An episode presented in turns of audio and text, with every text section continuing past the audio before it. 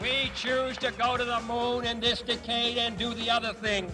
Not because they are easy, but because they are hard. Enstaka kvinnor får det bättre på andra kvinnors bekostnad. If liberals are so fucking smart, how come they lose so goddamn always? Visst är jag demokratisk socialist.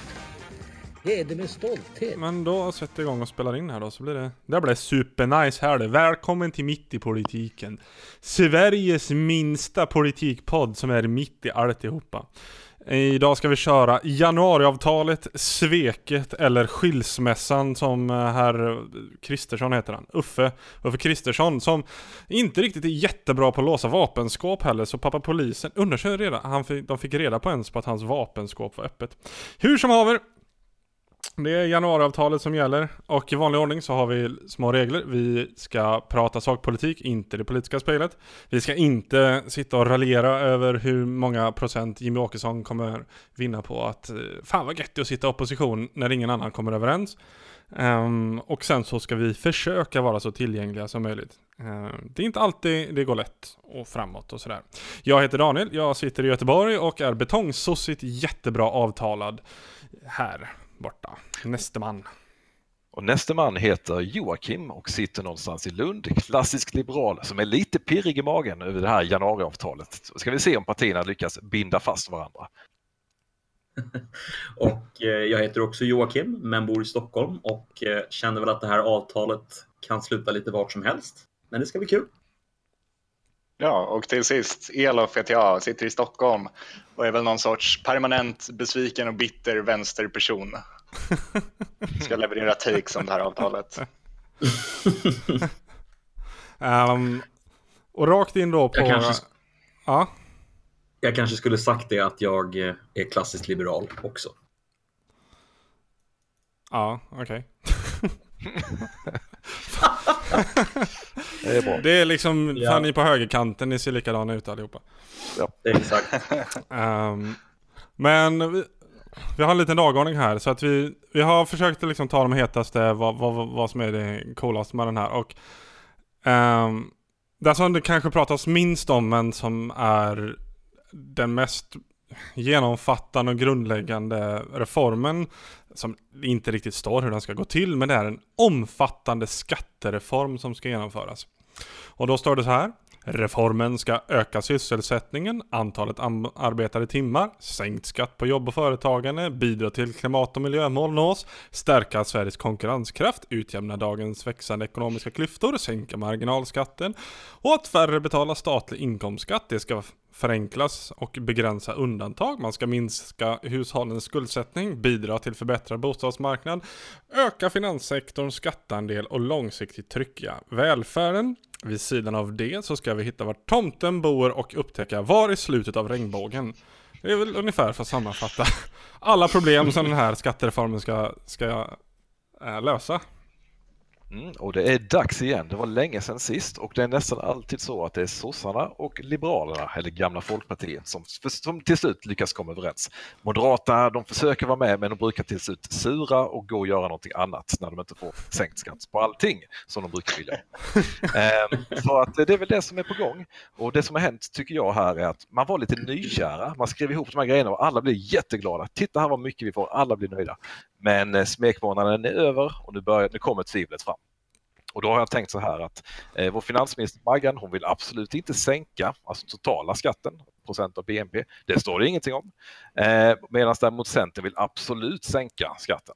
Och sådär, de vill ju sänka skatten ungefär som Moderaterna på lite allt möjligt. Eh, Liberalerna har som vanligt inte riktigt bestämt sig. Men man har sagt att fastighetsskatten kan vi höja, det är ju gött. Eh, och då har då utifrån sett Kristdemokraterna sagt glöm det, det, det tänker vi aldrig gå med på. Eh, och LO är sura över värnskatten så de vill höja folks löner. Eh, sådär kopplar man till den här skatten. Har ju inget med skattereformen att göra men man tänkte varför inte slänga in den i alla fall. Så att vad det ska bli av detta, ja, det ska bli ganska spännande att se tycker jag. Vi får inte förglömma då det här klippet vi såg förut med Isabella Lövin, eh, språkrör för Miljöpartiet, som sitter obekvämt i en stol och undrar varför hon får frågor om, om eh, att hon vill göra det asmycket sämre för folk som bor på, på landsbygden. Med hänvisning till, men det är inte vi, eller? Vi är också med.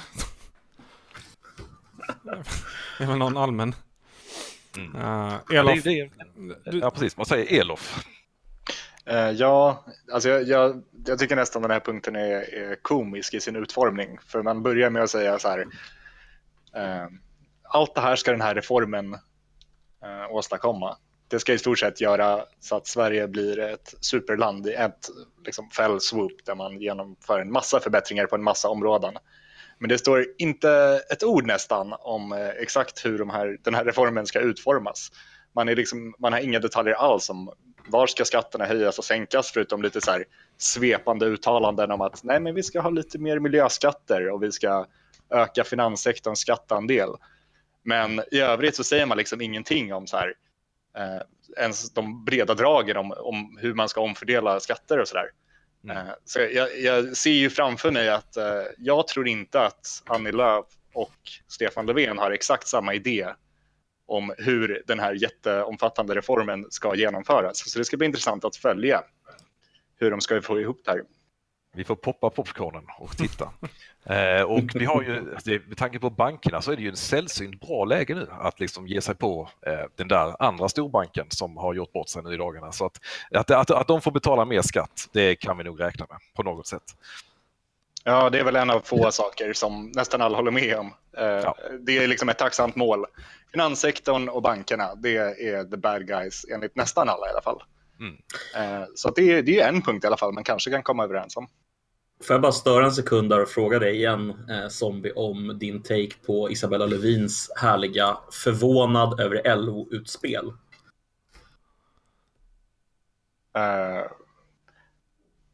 Alltså hon, hon, hon är ju alltså förvånad över LOs utspel. kan du säga vad LOs utspel ja, var? ja. Ja, LOs utspel i det här fallet var ju att de ifrågasatte helt enkelt att man... Eh, de, de ifrågasätter egentligen att man med den här gröna skatteväxlingen så har man helt enkelt högre skatter på drivmedel, vilket kommer slå mot landsbygden och man kommer att sänka eller ta bort värnskatten och det kommer givetvis vara bra för höginkomsttagare i städerna. Eh, så det gick ju LO helt enkelt ut och kritiserade och då svarade Isabella Lövin att hon tyckte att det var konstigt att LO kritiserade det här. ja Eh. Hon tycker helt enkelt att det är väldigt jobbigt när folk påtalar problemen och konsekvensen med ens reformer. Kan de inte bara sitta ner och hålla käften istället? De tänk, för de tänker ju ändå på miljön. Och då, då ska vi bara... Käft!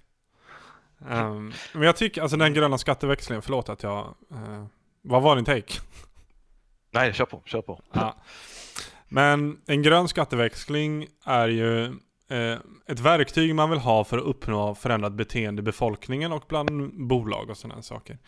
Så att, så att tanken är ju att skatteunderlaget i den gröna skatteväxlingen, det måste liksom sjunka över tid för annars så faller det hela poängen med det.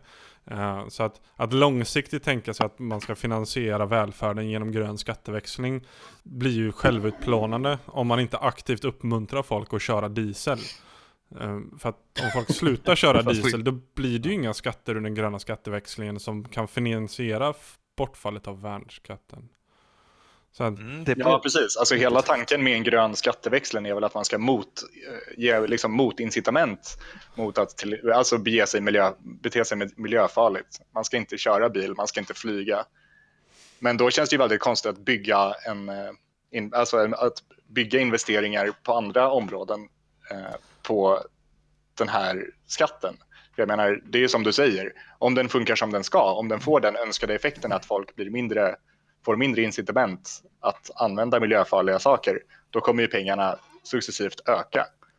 Eller minska menar jag. Så att Ja. det blir väldigt, ja, det är precis som du säger, den äter upp sig själv lite.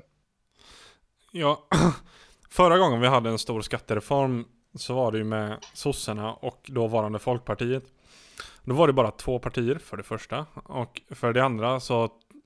Eh, de hade, jag läste en intressant lång artikel i Svenska Dagbladets söndagsupplaga. Det var det faktiskt tre sidor om den här skattereformen, vilket jag var glatt förvånad över att någon hade liksom bemödat sig att skriva någonting om det här. Ehm, och då så beskrev de att att någonting som var väldigt talande då, det var att båda partierna var överens om att det behövs en ny skattereform. Ehm, för att den gamla var helt sönder och kass och det kanske man är överens om just nu. Men man litade också på varandra nästan ganska blint. Ehm, och den här tilliten, jag vet inte riktigt om man har den mellan Stefan Löfven som Annie Lööf i princip har utmålat som Satan själv. Hon skulle äta upp sin sko om hon någonsin sätter sig i samma liksom, rum som Stefan Löfven för att bedriva, bedriva politik. Så jag, för, jag ser inte ens hur, även om de kanske är överens om att själva skatterna behöver liksom göras ett, ett nytt omtag, så jag, liksom, jag får inte ihop hur ska de ens kunna komma överens? De har sådana diametralt skilda, de har väldigt olika bilder av vad som skapar ekonomisk tillväxt i det här landet. Mm, jag, håller, jag håller med och det är det som är lite konstigt med just hela avtalet, att man liksom bundit fast varandra och så ska det bli något bra av det, av det där. Att man liksom har någon sorts eh, hot som hänger över den här regeringen att gör ni inte som vi vill, då så kommer vi att rösta ner regeringen. Eller liksom rösta på de andras budget. Det kan man säga också om det här januariavtalet, att i det här avtalet så står det att det gäller budgetår för budgetår. Så det finns ingenting som garanterar Stefan Löfven att han får sitta alla fyra åren. Eh, och då är det ganska lätt att förhandla, alltså man kan vara ganska tuff i förhandlingarna eftersom man alltid kan hota med om ni Mm. inte gör som ni vill så röstar vi på borgarnas, alltså Moderaternas eh, budgetförslag. Eller det räcker till och med att de inte röstar på Moderaternas, att de bara lägger ner sina röster från eh, Centerns sida. Så att det, det ska bli intressant att se hur de ska få in det här. Det blir väl kanske lite politiskt spel, men det... Ja, Det är svårt Det är att undvika. att undvika. ja det, i, i just det här fallet så är det, så är det lite så att det, ja, det är ett avtal så att man måste liksom, ja, förhålla sig till det hela tiden. För att jag gissar eh, på att Maggan kommer ha exakt samma inställning som, som uh, vad hette han? Den dåvarande finansministern under Ingvar Carlsson första. Kjell-Olof Feldt. Kjell-Olof Feldt. Liksom att eh, det ska vara ansvarsfullt, krona för krona. Eh, staten ska okej? inte gå Nej. back. Ursäkta, du sa Ingvar Carlssons finansminister. Ja, men det det var Kjell-Olof Feldt. Förlåt, Ja, det var inte Ingvar Carlsson. Um, Nej, men jag, jag, jag tänkte, ja precis. Ja.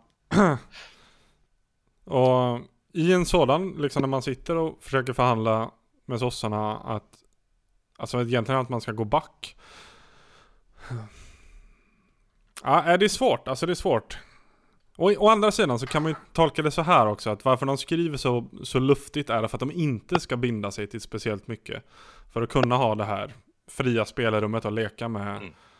med alla möjliga saker. Eh, det är väl kanske snarare det vad, vad man utlovar för. Istället för att bara säga Ja men vi behöver göra en skattereform för att vi har gjort 600 tillägg sedan den förra. Vilket typ är sant. Jag tror det är strax över 600. Eh, att vi behöver bara göra liksom en mer enhetlig. eh, och den ska inte nödvändigtvis lösa någonting mer än att den är jobbig. Nu, det räcker ju någonstans. Alltså jag, kan ju, jag kan ju tycka att det är lite fascinerande att man har skrivit in saker från båda hållen. Alltså det, det, det liksom utjämna dagens växande ekonomiska klyftor. Samtidigt ska vi sänka marginalskatten. Och uppnå Ja. att färre betalar statlig inkomstskatt. Alltså de här sakerna känns ju lite som... Ja, alltså... Jag ska inte säga att alla de här står i direkta motsatsförhållanden till varandra, men de är ändå i mm, viss konkurrens med varandra. Ja, alltså givet att man inte ska höja skatter på andra håll eller att fack, facken på något sätt lyckas kräva enormt mycket mer i lön så blir ju inte någon speciellt omfördelning där. Det, blir, det känns inte som att det blir mer pengar över till att öka bidrag på något annat håll. Till exempel öka barnbidraget eller vad heter det, bostadsbidraget Ja. eller något sånt där. Ja, men precis, och lägg till den gröna skatteväxlingen på det och borttagen värnskatt så har du ju alltså, större klyftor alltså, jämfört med idag. Eh, så att, mm. Jag tänker, det finns lite så här, ja, nu internationellt sett, vinden blåser lite grann från vänster och det kommer fram förslag om förmögenhetsskatt och jättehög skatt på rika i USA till exempel. Eller Mm. Storbritannien för den delen. Så jag tror att man nog tänker man tänker nog försöka att införa någon sorts eh, skatt på förmögenheter eller på kapital eh, av den lite större sorten på något sätt. Men Tror du det när man ändå är bunden vid Liberalerna? jag tror man kommer säga, man kommer nog säga det. Alltså som en sådär. De kommer säga, jag vill att det ska kosta mer. Alltså de allra rikaste kan betala lite mer. Eh, och då pratar man om kapitalister eller om liksom folk som äger mycket kapital. Men jag är rätt så säker på att det är precis det. Då kommer man att säga absolut inte från ja. den andra sidan. Och då finns det en skatt kvar som man har pekat på. När man skriver minska hushållens skuldsättning och förbättra bostadsmarknadens funktionssätt. Allt det där det betyder ta bort ränteavdragen och höj fastighetsskatten ganska mycket. Mm. Eh, det enda sättet att på något sätt eh, alltså utjämna klyftor och då blir det då klyftorna från de som har en jättestor och dyr bostad någonstans i storstadsregionen. Och den som inte ja. vet vad ett ränteavdrag är? Ja, man behöver inte betala hela räntan själv om man lånar pengar utan staten betalar 30% av den. Eh, och den direkta effekten är ju att folk lånar mer än vad de annars hade gjort. Eh, och att det är sån 30% avdrag det är ju framförallt för att när du betalar skatt om du tjänar ränta eller utdelning eh, på aktier och sånt, då får man betala 30% av det i kapitalinkomstskatt. Och för att det ska vara rättvist så får man då dra av 30% på räntan. Eh, så 30% mindre betalar man. Om man, det så att rättvisan uppstår om man har kapitalinkomster? Ja, fast det speciella med de här är att även om du inte har kapitalinkomster så får du ju i dagens system de här 30-procentiga ah, liksom, rabatten. Tanken om rättvisa uppstår när man har kapitalinkomster. Annars... Ja, just det. Just det. Ja, bara för att... Men det, jag vill också flika in det att det är, alltså det, jag håller nog helt med din analys att uh, ränteavdraget är, har varit en sån grej som har varit på tapeten länge att många tycker att det är ganska orimligt egentligen att staten subventionerar folks privata bolån till exempel. Eh, mm. Men det är heller ingen helt okomplicerad grej att bara ta bort. Det Nej. har skrivits mycket om att liksom i storstadsregionerna framförallt så lever folk redan idag med ganska knappa marginaler. Om man inför ja, till exempel en fastighetsskatt samtidigt som man tar bort ränteavdraget. Mm. Det kan bli väldigt stora konsekvenser för liksom ganska många hushåll i till exempel Stockholm. Mm. Så man får väl mm, se vad som faller ut där också. Men det måste ju mm. göras se om de vågar. på typ en tioårsperiod eller någonting. Någonting sånt ja. Mm. Och andra länder går ju lite Men då blir det samtidigt då blir det samtidigt ganska tandlöst när man, om man kollar på alla de här reformerna som ska lyckas mm. inför, eller konsekvenserna som ska genomföras. Ah, ja. Och så mm. säger man sen, nej vi ska göra en väldigt gradvis eh, höjning av fastighetsskatten över en tioårsperiod. Det är liksom inte superslagkraftigt. Nej, nej. men ränteavdraget måste man ju få väck oavsett, för mm. det växer ju för varje år. Ju mer folk belånar sig, desto mer betalar staten ut. Ja. Speciellt om man ser till liksom, nyproduktion överlag, eh, där det är väldigt mycket bostadsrätter. Och då behöver ju folk belåna sig väldigt mycket. Och alla de här väldigt mycket, speciellt unga människor, um, så liksom det adderar ju på, på statens utgifter hela tiden. Så nu tror jag att det ligger på 30 miljarder. Och det var, jag citera mig inte på det här, men jag tror jag läste någonstans att om en 25-30 år så skulle det ligga på 80 miljarder. Så att det liksom, det ligger på och tickar där hela tiden. Så det är inte heller någon utgift som är, är konstant över tid.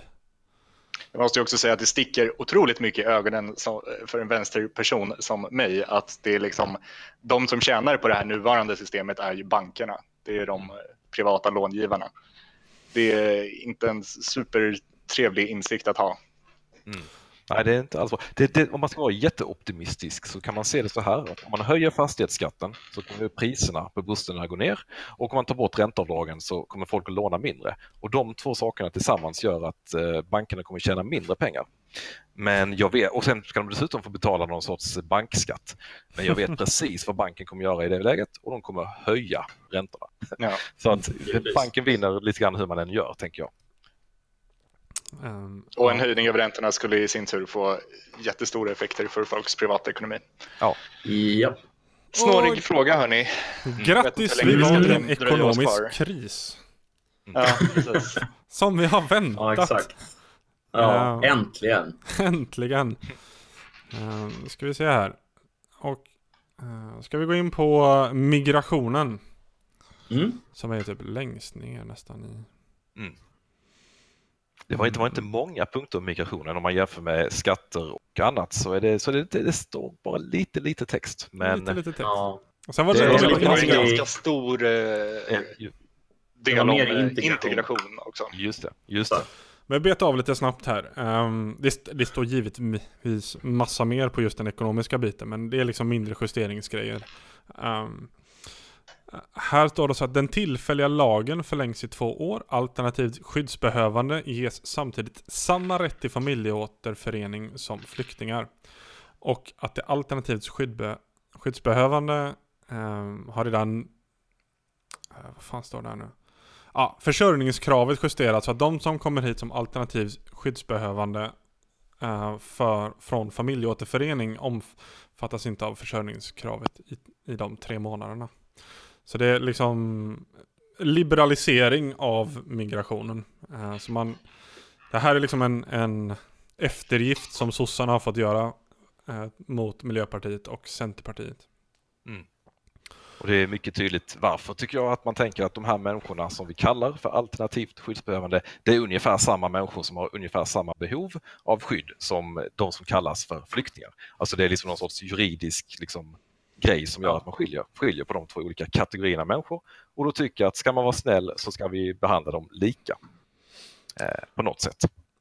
Och, och, fair enough liksom, att, att man vill liksom lika lika. Men det ställer ju samma fråga oavsett och det är så här, jaha, men hur ska det här gå till då?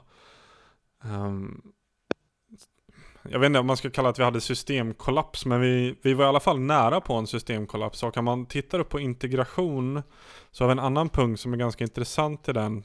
Um, vilka punkter var det nu då? Det var, det var där om EBO här, 43. Exakt. Att att man vill förändra EBO. Och EBO är att eh, den som är nyanländ och har fått sitt uppehållstillstånd i princip kan bestämma var man själv vill bo någonstans i landet. Och det har ju lett framförallt till att de socioekonomiskt utsatta områdena blir ännu mer socioekonomiskt utsatta. För att man gillar att flytta till sina landsfränder eller man köper sig en, en adress på en svart marknad eller sådär. Och i här då, så det det Socialdemokraterna fått igenom det är att kommuner ska kunna få säga nej till att bosätta sig i ett, vad man själv identifierar som ett socioekonomiskt område med utmaningar. I Göteborg till exempel så skulle det nog innefatta Angered, Biskopsgården, Tynnered, eh, Kortedala Bergsjön och i Malmö vad heter det, Rosengård och så vidare. Så det blir ändå så här att ja, det kan komma hit fler människor men kommunerna kan också neka att de kan bo någonstans. Um, så... Det här får väl ses som någon sorts bred insats mot eh, segregation. Eller i alla fall man försöker motverka en av de faktorerna som man ser uh, bidrar till segregeringen av nyanlända. Mm. Så att man ger kommunerna rättighet att ha någon sorts veto och säga nej, det är faktiskt inte helt okej att ni får välja er egen boendeform uh, om ni vill välja dem i redan utsatta områden. Mm. Jag tycker det är fullt rimligt. Um... Håller med. Ja, jag ser inte det här som ett särskilt kontroversiellt tillägg faktiskt. Ja, det är många kommuner som ganska länge har velat ha det här. Särskilt de, framförallt det som jag känner till det mest så är det ju Malmö som i många år försökt lobba för det här att varför, mm. varför, varför kan vi, måste vi göra så här? Vi mm. klarar inte av det. Och eh, jag tror att de flesta håller med och här har vi punkten som ska göra det möjligt. Vi får se. Jag tänker, den... jag tänker att eh, mm. Jag tänker att 41 är kopplad till just den frågan om integration, att man vill göra det möjligt för integration. Den är väl den, den mest kontroversiella Språk, kanske. Språkkrav för medborgarskap. Där har vi den. Um, ett godkänt prov i svenska och grundläggande samhällskunskap ska vara ett krav för medborgarskap i Sverige. Det mm. föreligger särskilda skäl att um, man kan ta pröva språkkunskaper i andra former. Men eh, mm. Ja, det är väl typ ja. en dyslexi kanske. Det här är en gammal klassiker, för om ni minns Lejonkungen 2002 så var det här det hetaste han hade att komma med. Det var språktest för eh, nyanlända eh, och då blev han sågad, totalt sågad av de flesta. Eh, men tjänade jättemycket, alltså han, han, det var ett förslag som det kanske kom lite för tidigt, men nu idag Alltså vad tycker ja, ni? Det här, verkar väl, det här verkar väl vara vad alla vill ha på något sätt. Ja, det har väl inte varit någon kontrovers kring det här direkt? Mm, nej. Ja, jag satt liksom på... och tänkte nostalgiskt tillbaks på tiden när ett eh, språkkrav för medborgarskap var det mest kontroversiella någon hade kommit ut med på flera år. Eh, men nu i dagsläget känns det faktiskt som också en ganska eh, icke-kontroversiell punkt. Det är väl inget parti som egentligen motsätter sig på principiella grunder. Jag menar, all, nästan alla håller med om att vi behöver bättre integration på många sätt. Mm. Och det är liksom svårt att argumentera mot att ett språkkrav skulle behövas för att integreras mm. framgångsrikt i Sverige. Ja, mm. jag, jag har ju en del um, vänner som är med de här olika um, släpp in alla asylsökande. Um, vi står inte ut, den till exempel. Mm. Ja, om man ska försöka argumentera från deras synpunkt så är det väl någonstans i att ja men det här är människor som har flytt terror och krig och ondbråd död och har kommit hit nu. Uh, och att deras möjlighet till ett framgångsrikt liv bör inte vara baseras på hur bra de är i svenska. Och att man kan klara sig i samhället ändå utan att kunna svenska. Eller någonting, någonting i den stilen. Så att det är en så här humanistiska eh, värderingar som ligger till grund för att man inte vill ha ett språkkrav för medborgarskap. Sen så finns det väl också lite så indikationer på att ja, så bra integreras man inte för att man har ett språkkrav för medborgarskap heller. Så att det, jag vet inte hur empirin ligger till med det här. Ehm, att det faktiskt får den effekt som man är ute efter. Men å andra sidan så ehm, Även om det inte skulle ha jättestor effekt så kan det fortfarande vara rimligt ändå. Liksom. Ehm. Mm. Mm, det låter som en, som en rimlig sak. Alltså om man kombinerar att du måste lära dig svenska med att du inte får bo med för många som inte pratar svenska. Ja, ah, då, då är man kanske någon, någonting på spåren, kan man hoppas. Och dessutom, dessutom om man går längre upp, eh, och det här är någonting som jag har agiterat lite för ett, ett år nu kanske. Jag tror inte att det är någon i partiet som har lyssnat på mig och det är därför det är här, utan det var rimlig. Så då, då är det, nyanlända ska in snabbare på arbetsmarknaden och då istället en svensk nystart införs. Uh, man kan tro att det är för hela Sverige, men det är faktiskt bara för asylsökande.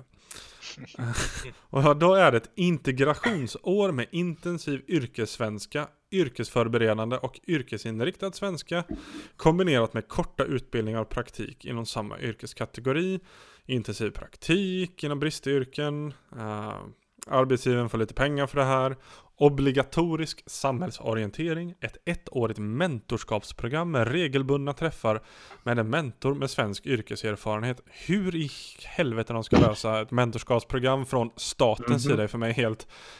Ja, ja, men det... Whatever. Det här, här är friska nya tag för Det är nystart här nu.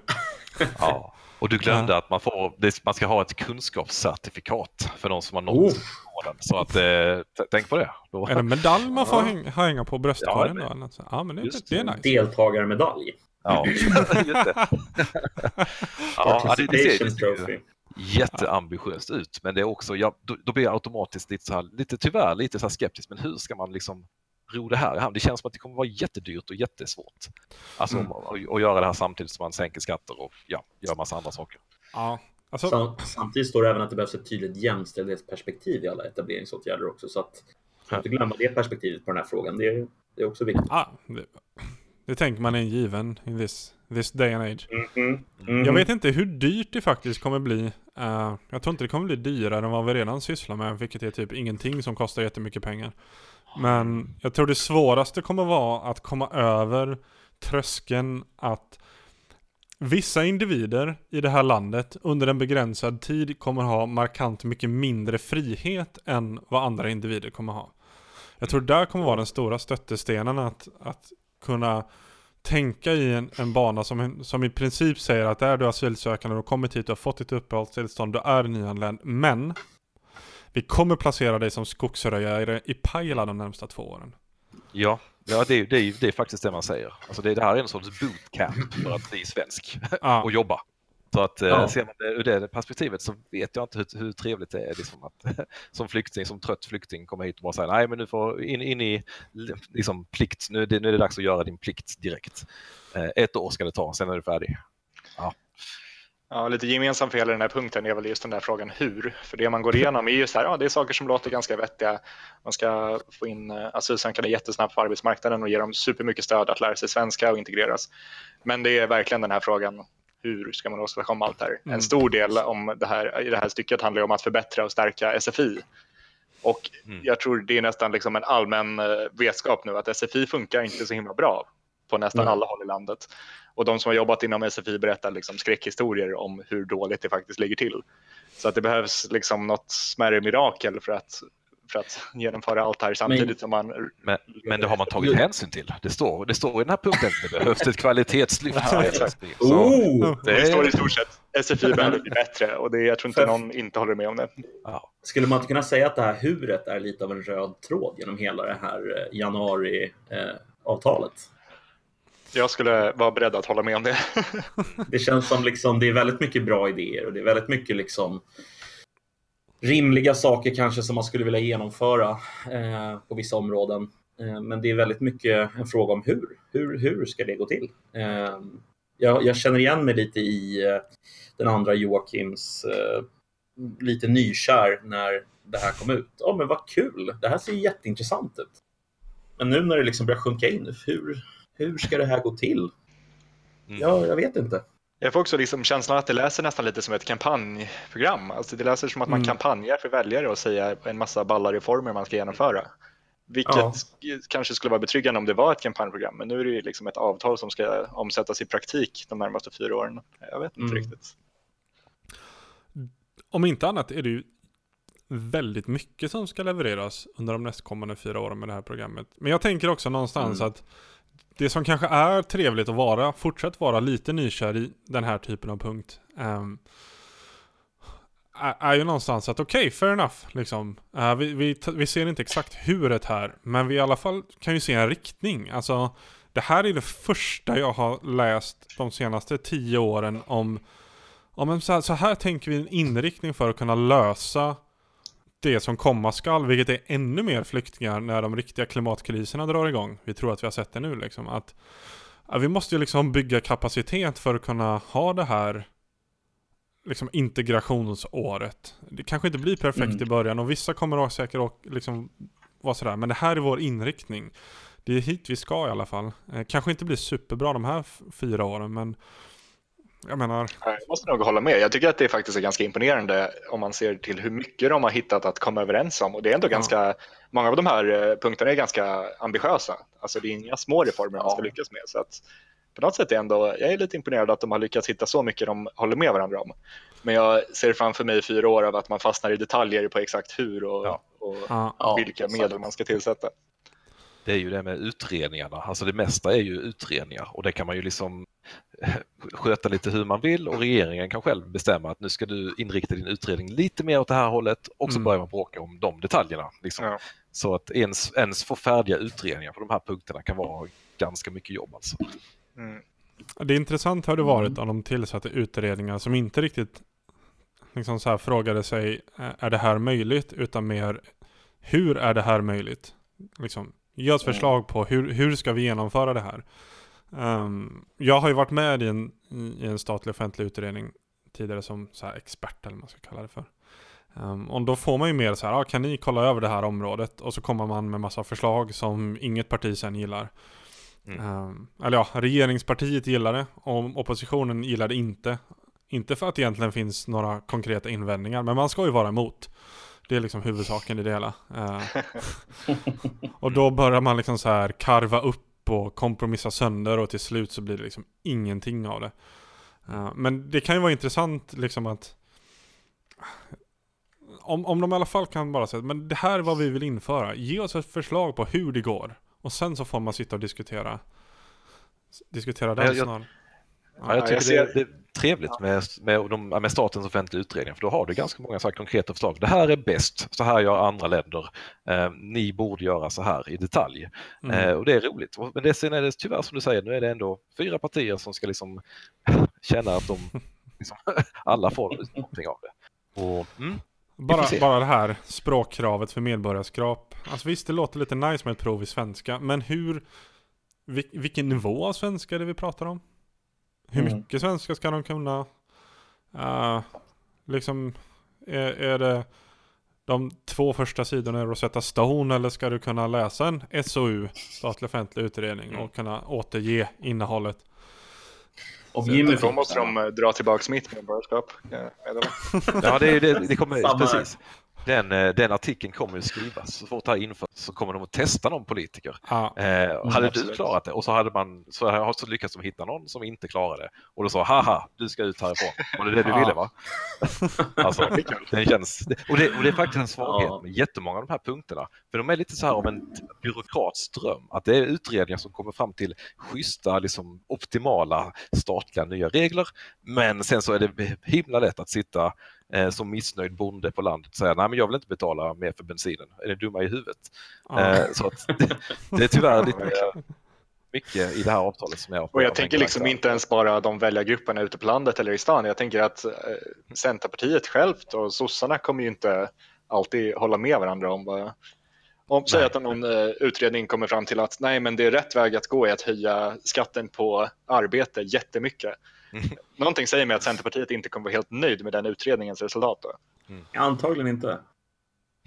Är det, ja, det är en het take. Ja, lite medel, medelvarm kanske. Ja. Eh, ska vi lyfta över till skolan eller har vi något mer att säga om migration, Daniel?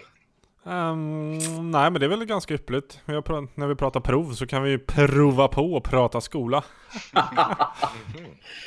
ja, Bam! Punkt, punkt 49 här i eh, den här överenskommelsen, så, så, eller det börjar egentligen med att det står så här. Sverige ska ha höga ambitioner som en kunskapsnation. Vi står för en kunskapsskola som sätter den enskilda elevens kunskaper och ansträngningar i fokus. En politik ska föras som förbättrar skolresultat, stärker ordning och reda i klassrummen och ger mer likvärdiga förutsättningar för alla elever att klara skolan. Det här jag tolkar ju mycket det här direkt som kommer här, att det är lite av en reaktion på, det kommer ju ett reportage här till exempel i P1 om den eh, konstruktivistiska kunskapssynen inom skolan eh, som kanske har fått lite väl mycket utrymme. Skulle du eh, kunna förklara vad en konstruktivistisk kunskapssyn är för den som aldrig ja, hört det innan? Absolut. En konstruktivistisk kunskaps, kunskapssyn går ju ut på att man helt enkelt det finns inga riktiga sanningar på det sättet, utan vi skapar i transaktion med andra människor och uh, den, den, den skapas helt enkelt i ett sammanhang hela tiden. Och det, det, är ju självklart en sanning. Alltså det är klart att det stämmer. Men, men den här konstruktivistiska kunskapssynen den är ett ganska avancerat sätt att diskutera kunskap på som ibland kanske inte lämpar sig för elever i årskurs 7, 8, 9 eller ens på gymnasienivå. Eh, det kan lätt bli så till exempel att en elev med elever eller med föräldrar som, har, eh, som är analfabeter, de kan inte förklara eller förtydliga vad uppgifterna ens handlar om som eleven tar med sig hem.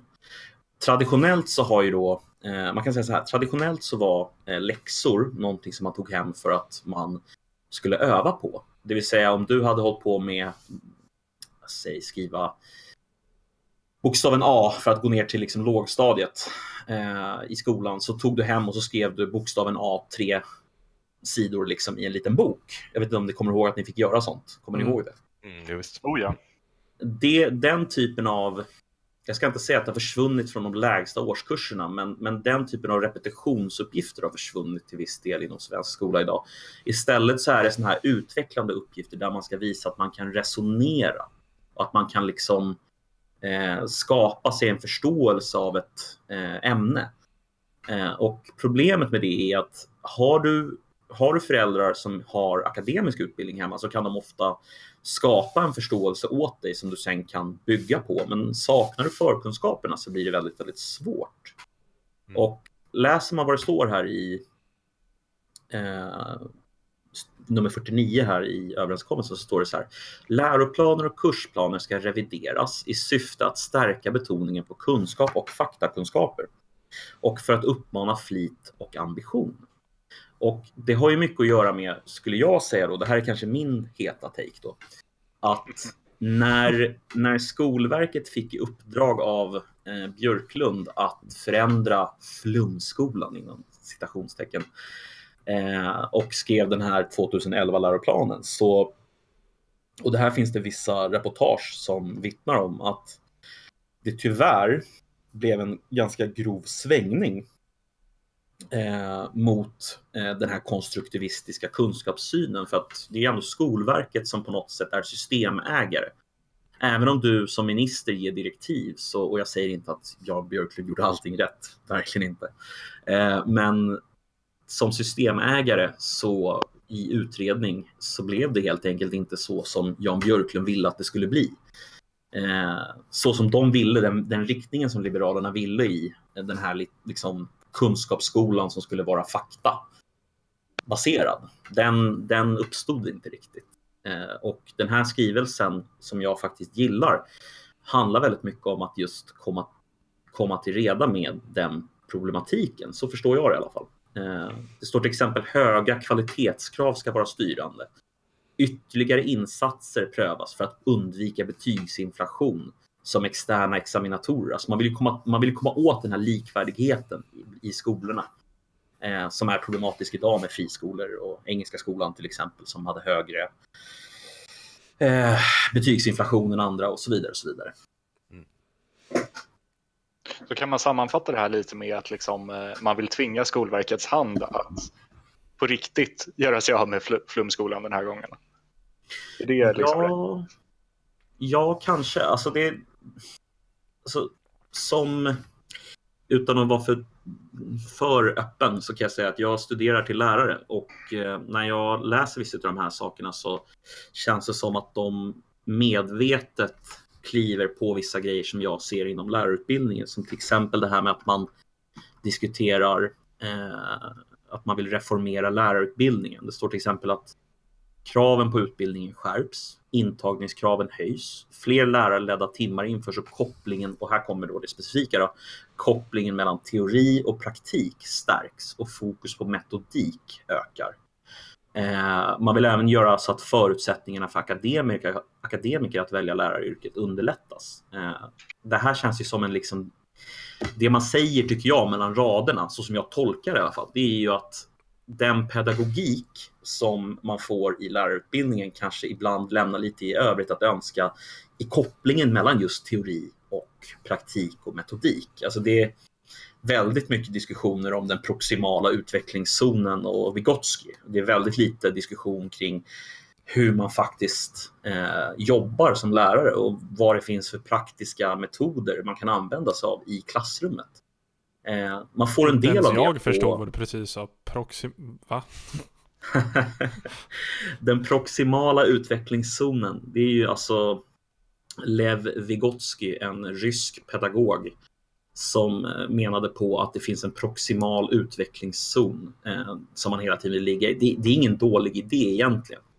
Men, men alltså det kanske inte är rimligt att diskutera det i så stor utsträckning som man gör i förhållande till eh, praktik och metodik. Det kanske inte är det man behöver fokusera på när man eh, om två veckor ska hamna i en klass med 30 stökiga elever. Nej, alltså det, det, blir lite konstigt. Alltså det är lite som att du skulle plugga till läkare och sen så diskuterar du eh, läkar, läkarkonstens historia precis innan du ska gå ut och liksom vara kirurg. Eller alltså nu, jag, jag, kan inte läkaryrket, men det blir lite så här. Ja, visst, det är viktigt, men, men är det det viktigaste? Det finns en alternativkostnad. Liksom. Något annat som du nämnde här i eh, poängen om att reformera lärarutbildningen är att man ska, det står helt rätt och slätt att kraven på utbildningen ska skärpas för lärare. Mm. Det är ganska intressant att man, eh, det var ju du inne på Daniel tidigare, att man, liksom, man går ner och säger att på just den här utbildningen ska kraven bli högre. Och det liksom går ju dels emot mekanismerna för hur alla andra högskoleutbildningar funkar, funkar när det liksom bestäms av efterfrågan egentligen, eller utbud och efterfrågan. Men det är ju också att man gör det i ett läge när vi väl fortfarande i Sverige har en ganska stor lärarbrist. Då ska man mm. plötsligt göra det svårare att komma in på lärarutbildningen. Någonstans, man vill, alla vill ju åt så här, toppresterande studenter. Uh, så att egentligen så vill alla, alla utbildningar, och det kanske de inte säger öppet, men all, alla utbildningar vill ha så här, eh, toppresterande studenter från vad ska vi kalla för högakademiska eh, familjer. Om, om man alltså ska säga högakademisk som att de är läkare eller jurister eller liksom framgångsrika businessmen och sådana här saker. Um, inte så mycket litteraturvetare och sådana saker, det är alldeles för mycket uh, ifrågasättande utan sådär. För att de sköter sig själva. Um, så här, man, man, ska ha klart för sig att den pedagogiska undervisningen på läkarutbildningen eller på juristutbildningen är inte liksom så här magiskt mycket bättre än på lärarutbildningen. Det är bara att de har individer som i så hög utsträckning gillar och vill ta sig igenom den, den svåra utbildningen så att de kommer lösa det hur sviniga uh, föreläsarna än är. Mm. Och jag tror, någonstans så vill man ju man, man vill liksom komma åt det här då på, på lärarutbildningen. Att man vill ha man vill öka motivationen bland studenterna som kommer in. Alltså att de anstränger sig mer för att komma in och därför så blir de mer glada när de väl har kommit in. Och det är inte en helt orimlig tanke. Ja, jag tänkte um, samma. Det är, väldigt, det är lite optimistiskt tänkt, men man vill på något sätt göra det coolt och svårt att bli lärare. Mm. Och då tänker ja. man, då lockar vi, då lockar vi över um, studenter från andra utbildningar som traditionellt sett anses tuffa och häftiga och svåra och som ger bra, bra betalt också. Det är, för, det är för övrigt någonting som jag tycker det pratas inte så mycket om pengar i skol, vad ska man säga, i kapitlet om skolan. Så att man tänker väl kanske det där har vi redan löst, det där problemet. Men, mm. Eh, mm. Ja, det är intressant. Man vill ju liksom höja statusen på lärarutbildningen med ena handen när man säger att det ska bli svårare att komma in. Men det finns ingen motsvarande höjning i status i lönefrågan. Men, men där måste jag, en sak som jag tänker på där, alltså det, det, det, finns en annan skrivelse här som kan vara kopplad lite till det och det är det här att man man vill eh, ha externa examinatorer eh, på flera saker, alltså fler betygs... Eh, man, vill, man, vill, man vill komma åt betygsinflationen genom externa examinatorer. Det kan ju faktiskt fungera som en mer objektiv, eh, ett objektivt sätt att se vad den här läraren sen faktiskt lyckas med i klassrummet. Mm. Alltså problemet idag är lite att om du, om du får bra betyg, eller vad säger om du får bra betalt för att du har bra betyg på dina elever och du själv är ja, den som sätter betygen, alltså det, det, blir ju liksom en conflict of interest. Alltså, mm. eh, jag säger inte att lärare inte ska sätta betyg, missförstå mig inte, men de kanske inte ska kunna, alltså som till exempel, det var några skolor vet jag nu som diffade så mycket som två betygssteg från vad nationella provet eh, sa i ett ämne. Eh, och det blir ju Alltså det är ju ganska väldigt, det är väldigt mycket. Liksom. Man kanske ska sätta gränser för till exempel, ja men du kan inte diffa mer än en betygsgrad upp eller ner från vad du har för nationella provresultat. Ja, eh, här... Den typen av jag kan ju se det också det här som att, att man försöker fixa ett system som i grunden är är paj. Liksom, mm. Ofta de som har betygsinflation är företrädelsevis um, friskolor som det ligger liksom i deras intresse att folk ska söka sig så mycket som möjligt dit så de kan få så mycket ja, cash som möjligt. Uh, och att ha höga betyg det är ju liksom här, Föräldrar överlag är inkompetenta i att avgöra kvalitet i skola för att det är så, inte ens, inte ens professionen, inte ens professorer inom ämnet är liksom helt övertygade om vad, vad, är kvalitet och hur mäter du det och hur, hur utvärderar du det och så vidare. Och sen så ska någon stackars föräldrar sitta och välja mellan, ja ah, det här är skolan i det och det här skolan i det, ja ja, ja, vad, vad kan man titta på? Ja, ah, betygshistorik liksom. Um, möjligtvis att man skulle kunna göra som i Finland där man helt enkelt man gömmer undan alla liksom, kvalitetskontroller och alla betygs, eh, betygsnivåer så att föräldrar inte kan komma åt den informationen. Så de måste göra sina val baserat på andra saker. Men jag vet inte. Men tror ni att externa ex examinatorer alltså kan vara ett sätt att komma runt? Det beror väl på. Vad ska, de, vad ska de rätta liksom? Är det...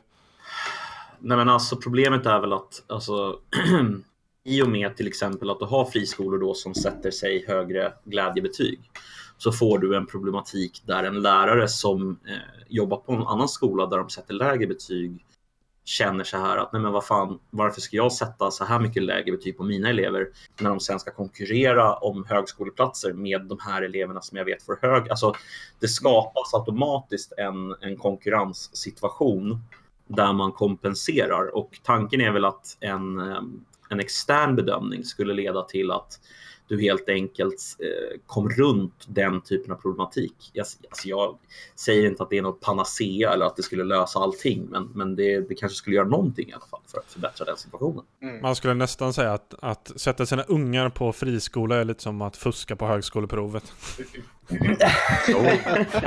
Burn! Det där är helt Ja, det där var hett alltså. Um, dessutom så tror jag jag såg på UKÄ att eh, elever från betygsinflationsgymnasier pre, eh, klarar sig sämre i högskolan eh, än vad kommunala studenter gör.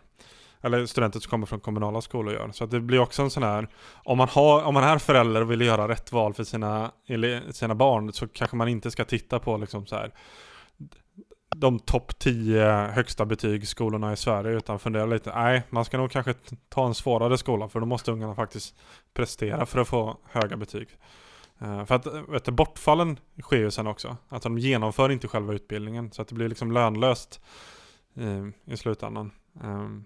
En intressant notis också med UKÄ och an, an, med jämlikhet och betyg och sådana här saker var att förra året så hade UKÄ tittat på prestation Eh, baserat på betyg och socioekonomisk status och kommer fram till att när en student väl, eller när en person är väl i högskolan så presterar man ganska likvärdigt oavsett vilken ekonomisk bakgrund du kom, eh, socioekonomisk bakgrund du kommer ifrån. Så liksom rik unge med kassabetyg, fattig unge med kassabetyg, båda presterar kast. Och vice versa. Det var intressant. Mm. Ja, det är väldigt intressant. Definitivt. Um, Okej, okay, jag har en... Ja, har vi något mer på jag, bara sammanfa- jag ville bara sammanfatta snabbt och säga att alltså, överlag så som blivande lärare så tycker jag faktiskt att det ser intressant och bra ut om man kan få igenom vissa av de här sakerna. Um, enda som kanske inte ser bra ut är egentligen att vi skulle vilja öra att de vill övergå till ämnesbetyg på gymnasiet. Det tror jag kanske inte är någon större bra idé. Men, det jag skulle mm. vilja säga här också är egentligen att det är mycket här som vad ska man säga, man skulle önska att skolan var en mer objektiv, att alltså, vår syn på skolan inte var liksom en höger vänsterfråga. Eh, alltså det här med vilken pedagogik är bäst och liksom hur ska vi styra skolan, ska det vara statligt, kommunalt? Att man liksom tittar på hur det funkar i andra länder eller någon sorts eh, utvärderar vilken pedagogisk metod som är bäst. Det är, det är ju det som alla föräldrar egentligen vill veta. Vad är det bästa sättet att lära mina barn mm. ny kunskap?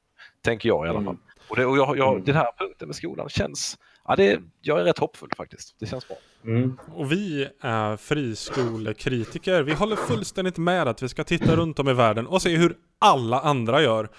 Um, precis ja. typ alla andra. Um, men, men det är inte en höger-vänster-fråga. Det är inte en höger-vänster-fråga. Det, det finns inga ideologiska anledningar till varför vi har friskolor i Sverige. Det, det, nej, det, det handlar bara om empiri. empiri. Äh, men jag håller med om att det här, någon form av så här, relativistskola. Det, um, jag, jag lyssnade en gång på en, en kvinnlig forskare, varför hon är kvinnlig spelar ingen roll, men hon hade gjort uh, forskning i Kina och i Sydkorea och tittat på vad liksom, här har vi jättehöga betyg, um, men är de bättre på problemlösningsförmåga? För det är vi så duktiga på i Sverige. Och hon kom fram till att men de är faktiskt bättre på problemlösningsförmåga än vad svenska elever är. Just på grund av det där att, att de lär sig någonting först och sen så kan de börja mm. titta på det. Yeah. Och inte tvärtom. Alltså, att, det är inte kul att lära sig om svenska kungar. Jag vet, jag tyckte inte heller det var roligt. Men det är ingen höjdare. Nej, men hur, hur ska du kunna liksom analysera och utvärdera om du inte ens du, du kan det inte. Utan din första utgångspunkt är att vad som än sägs om svenska kungar så är det ett postkolonialt vit cismans perspektiv som inte reflekterar den underkuvade slaven i Sydamerika eller de pest, eh, förpestade stackars, vet du det, de som bodde i Sydamerika. Åh, förlåt att jag inte kommer ja. ihåg det. Ja. Men jag vet och, vad du menar. Och allt det där, allt den där kritiken kan vara sann. Alltså det kan mycket väl vara så att den är sann. Men det betyder inte att man inte ska lära sig det. Mm. Precis. No, det, är liksom, det är väl där som frustrationen dyker upp. Jag, alltså, så här, jag förstår inte varför alltså, förskollärare inte studerar mer naturvetenskap. Um, Nej, för jag tänker att om barn tittar på en blomma Och så, och så undrar de varför är blomman grön? Och så kan man liksom inte förklara den processen. Nu skäms jag för att jag inte själv, vad heter det nu igen? Kloroform. Nej. Nej. Klorofyll. Vad heter det? Okej, Klorofyll? ja, men det, det är bra man lär sig inte sånt som lärare. Ja, men hela det, vad heter Foto, processen? Foto, fotosyntes. heter det. fotosyntesen ja. Gud vad jag skäms nu. Det här är, det här är ett Jag- bra jag betyg för den svenska skolan som vi alla Ja, har du fått. hör. Du Ja. hör. Vi är offer. Det är vi som, vi är beviset för den här jävla tramset. Ja, Naturkunskap är ju bara trams ändå. Ja. Så det är väl lika ja just det. Just det. Ja, just det. Nej men Ja, det viktiga är liksom att, men vi kan upptäcka det tillsammans på Wikipedia. Det här är ett svar jag har fått av förskollärare. Alltså, you might... Så här, men då undrar jag, Ja, men jag- okej, så vad är du mer än en glorifierad lekledare då? Om du inte kan någonting och allting kan gås genom Wikipedia. Ja, skitsamma. Okej, innan vi drar, så jag måste bara ta punkt nummer 18 som, alltså det här... Åh, alltså det är bara hela kroppen bara kryper i mig av ilska. Mm. Eh, Arbetsförmedlingen ska reformeras i grunden. Staten har genom Arbetsförmedlingen myndighetsansvaret för arbetsmarknadspolitiken. Ha, det här har någon sosse skrivit då, den första meningen. Den andra biten i den här meningen, det har någon liberal skrivit. Men ett nytt system baserat på LOV ska utvecklas där fristående aktörer matchar och rustar arbetssökande för det lediga jobbet. Vad är en LOV, eller LOV? Jo, det är lagen om valfrihet. Och det kan man ha typ inom eh, äldreomsorgen, där Agda hellre vill bo vid vattnet än bo vid ett berg eller någonting sånt där. Så man kan välja vilken aktör man ska ha för att ut, liksom göra eh, de välfärdstjänsterna man har. Det kan vara med tandläkare också och med sjukvårdscentraler och fan hans moster. Och så ska man liksom ta det här på arbetsmarknaden där det redan finns en jävla massa aktörer som försöker matcha människor med jobb. Som i dagsläget inte lyckas göra detta med den gruppen som till majoriteten är inskriven på Arbetsförmedlingen. Vilka till de som inte har kompetens, de kan inte språket. Eller så har de en uppsjö med olika åkommor och sjukdomar så att de hellre sitter och skriker hela natten i en, lägenhet i Biskopsgården så grannarna inte kan vakna. Men de, de, de här individerna som i dagsläget marknaden inte lyckas få jobb. De ska, eller liksom statligt finansierade företag lyckas få jobb. För att, Mm. mm. Ja, jag tänkte, vi nytt min, system min, baserat vilsen. LOV. Och, och inte bara det, inte bara det att de här ska upphandlas och det står att det ska rangordnas och certifieras och sånt. Inte bara det, utan de här människorna som saknar kompetens språk och har liksom alldeles för många åkommor. Som, alltså, det här är en grupp som behöver komma in i jobb. Och för allt i världen. Eh, de ska sitta och välja mellan olika aktörer som ska få dem i jobb. S- Som marknaden idag inte lyckas lösa. Alltså ni minns ju hur det gick med, jobb- med jobbcoacherna. Det gick ju jättebra. Alltså, det, är så, det här är lite så här. Mm, Jag ser vad man försöker göra. Att det är någon sorts valfrihet är ju bra och så. Men det här att ja, men rangordna och certifiera, ja, men då tar jag den som är nummer ett, tänker jag. Jag vet inte, men Ja, det verkar... Jag ser faktiskt inte alls vad man försöker göra. Jag tror, jag tror hela den här punkten handlar om att man ser att Arbetsförmedlingen funkar dåligt. Det har skrivits mycket i media om Arbetsförmedlingen. Så har man lagt in det här som någon sorts, vi ska ha något annat än Arbetsförmedlingen. Det är liksom hela punkten. Det enda jag ser framför mig det är liksom en husvagnscamping som ägs av Bert Karlsson där han har någon form av bootcamp för psykskadade som får hoppa omkring i potatissäckar. Liksom för så här, 1000-1100 spänn om dagen och han, och han är glad att tjäna pengar på det. Han ger slut- inte några idéer nu. Ja, jag tänkte det, vad, vad, vad kan jag teckna liksom, för aktier? Ja, men- exakt. Alltså, det är liksom, och så ska det sitta någon tjänsteman och kontrollera det här. Alltså, det är liksom, ja du vet. En sak Nej, som man Jag väldigt, delar din skepticism, om man säger så. en sak man väldigt sällan pratar om när det kommer till lagen om valfriheten, när man inför det här. Det är att systemet i sig är kostnadsdrivande. Alltså, om du gillar att ha en liten stat, där man har så lite byråkrater som möjligt, som egentligen inte tillför något värde förutom att kontrollera andra. Eh, så tänker man alltså att få byråkrater, bra. Många byråkrater, dåligt. Men, eftersom man, när, när man sätter liksom Inför LOV så inför man alltså att privata aktörer kan komma in och konkurrera om kunder och kunderna i det här fallet är skattefinansierade människor som behöver välfärdstjänst. Då kommer det in massa bus i det här. folk som ser att man kan tjäna lätta pengar. Vilket det kommer upp historia efter historia. Liksom, det är ganska klart. Finns det en marknad så kommer folk utnyttja den. Ja. Så då ska man ha massa byråkrater som ska springa omkring och kontrollera de här aktörerna så att de inte beter sig precis så som vi har förutspått att de kommer bete sig. Och sen så ska liksom du ska ha valfrihetssystem så du ska ha någon så här internetsystem som ska ligga på någon server och hålla på och tjotta runt det där. Så att... Ah, alltså det är, helt, det är liksom, det är bara hål i huvudet om man vill vara ansvarsfull med, med kostnaderna och de statliga utgifterna. Eh, men visst, fine. Kör i vind liksom. Ja, men Låt Hells Angels starta match... Alltså,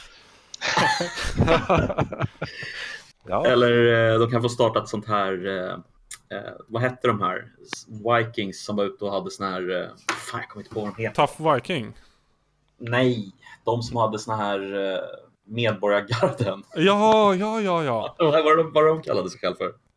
Ja, men Eh. fan, det är ju skitbra. Alltså Det kanske är ett kombinerat... yrke. Ja men inte Ja, så det. det. här är ju, det här är briljant, du är något på spåren här. För att i det här också så är det ju äh, vet du, utökat RUT och att man även ska kunna få ta RUT för att ta in Securitas. Alltså det, liksom villaområden kan ta in sin egen Gestapo. Det här är ju briljant. Bert. Karlsson, psyksjuka, nyanlända.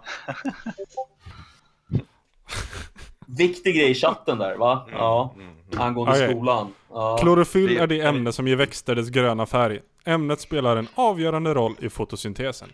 Boom! ja, vi har lärt oss. Vi har Boom. lärt oss någonting. Vi, du ser, Jag vi sa faktiskt på- kloro, jag sa, jag sa kloroform först, men sen så fyllde jag i med klorofyll. Vill bara påpeka det. Mycket bra, mycket bra. Ja, superduper. Tack för detta. Ja, det här var fantastiskt. Ja, men bara, vill säga ja. vad, tyck, vad tycker ni om avtalet i sin helhet? Ja, exakt. Det var faktiskt exakt det jag tänkte föreslå, att vi tar någon liten runda där man får dra någon liten kort take. Ja, du får börja. Mm.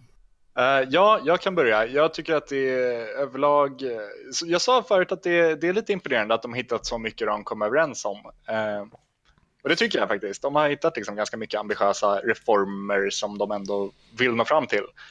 Jag är extremt skeptisk till huret och jag tror att vi har framför oss fyra dramafyllda år av liksom konstant bråk inom, eh, inom blocket som regerar. Eh, och jag tror inte, alltså det ska, jag skulle bli imponerad om det faller igenom så mycket kraftfulla, konkreta reformer överhuvudtaget för de slutet av de fyra åren. Så jag ska säga imponerad av ambitionen, eh, högst skeptisk till vad som faktiskt kommer genomföras. Um, alltså jag, är lite jag är lite ambivalent. Å ena sidan så finns det massa bra grejer som jag ty- verkligen tycker om. Um, och sen så kommer man liksom till skattereformen, jag vet inte. Det, jag f- förbehåller mig skeptisk till att man löser ojämlikhetsproblemet. Och, och det tänker jag mer på en aggregerad, alltså en upphöjd nivå av att i den globala kontexten den liksom globaliseringstid tideanda Mm. så pengar förflyttar sig väldigt snabbt och för att, för att faktiskt klara de offentliga finanserna i alla europeiska länder så jag ser, jag har svårt att se om man inte liksom kommer samman och löser en hel del av, verkligen. av kapitalförflyttningar inom Europa som går alltså alldeles för snabbt och skatteplanering. Så att vad man än hittar på här på hemmaplan så kommer det liksom det, det kommer hamna på bankkonton i Schweiz och det löser liksom, ja. Jag tror det är den stora, sådär. och visst och sen så behöver man hantera fastighetsskatt och arvsskatt och de här sakerna. Men ja, Och innan man ens kommer fram till det så ska ju Centerpartiet och sossarna faktiskt komma överens om vad som ska försökas. Ja. Jag tror inte ens man kommer så långt. ja så att, men, men å andra sidan finns det finns små gott. En sak som inte stod det var att man sänk, eh, halverar hur mycket pengar som krävs för att starta aktiebolag, vilket jag tycker är skitbra. Eh, från 50 till 25 000. Hade gärna sett att det gick ner till ända till 15 000. Mm. Mm. Men ja, Ja, jag, jag vill väl ändå säga att jag är försiktigt optimistisk. Eh, försiktigt optimistisk. Skulle det vara så att man fick igenom eh, vissa av de här grejerna kring skolan så tror jag att det skulle vara väldigt positivt. Ehm, när det kommer till skatterna och när det kommer till migrationen så är jag väl kanske inte lika imponerad. Men skolpolitiken tycker jag ser hyfsat intressant ut faktiskt. Eh, och hoppas på att det blir så. I, I mångt och mycket i alla fall. Allt kanske inte var bra, men mycket positivt där. Mm.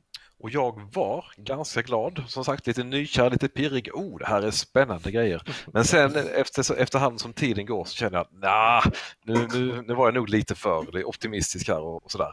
Utan jag, jag, hoppas ju mycket på skattereformer, att det liksom blir bättre. Men när jag, ju mer jag läser och nu när jag börjar lyssna på vår kära, finans, kära finansminister eh, Magdalena Andersson så känner jag att nej, det här kommer nog inte bli så jättebra. Men jag tycker att som helhet så är det här avtalet det är mer plus än det är minus. Eh, och det är mest orken som jag tror det kommer falla på. Att man kommer liksom inte orka kompromissa tillräckligt mycket och då blir det inte, ja då blir det fyra ganska eh, röriga år som vi har framför oss, tyvärr. Mm. Och med den rörliga avslutningen så kan vi säga tack och hej till nästa gång. Hej då!